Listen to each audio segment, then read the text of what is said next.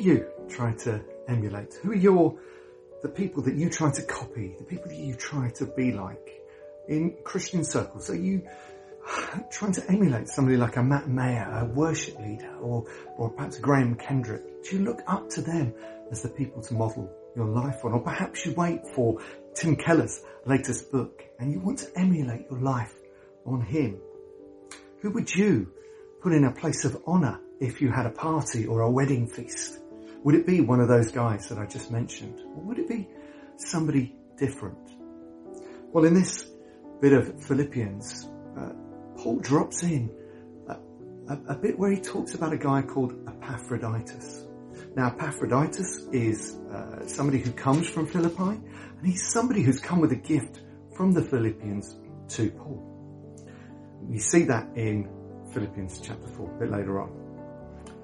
But Paul talks in such warm words about Epaphroditus. He calls him his brother, his co-worker and fellow soldier. You see that in verse 25. And these are such words that he talks about Epaphroditus. Paul really appreciates who he is and what he's done for him. He has been there standing shoulder to shoulder with him for, for the Lord's work.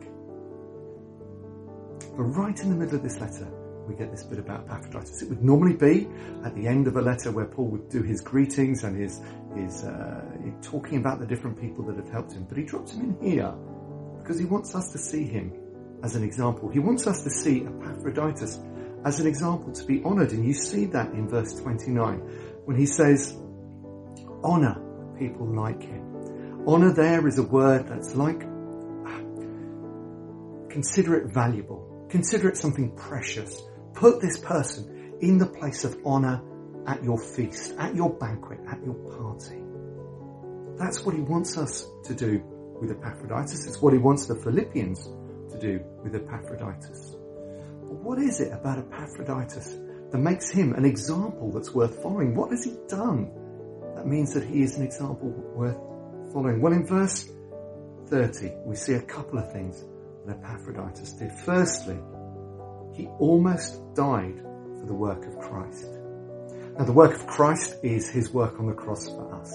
His death, his resurrection, his defeat of Satan and the powers of darkness through that first Easter Sunday. Epaphroditus almost died for this gospel work. He died almost for sharing this gospel with other people. That's, that's the inference we can take from here that he almost died for this work of Christ, sharing that gospel message with other people.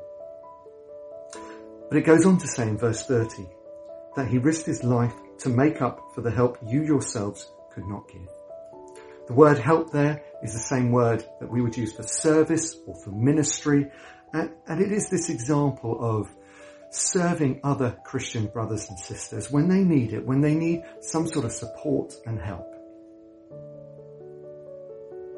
So Epaphroditus has risked his life to share the gospel, the good news of the works of Christ, and also to love his fellow brothers and sisters, another Christian who is in need.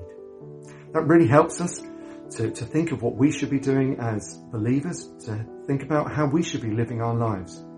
The example of Epaphroditus is that we've got to be willing to do anything for the work of Christ, and we've got to be willing to do anything to serve other believers.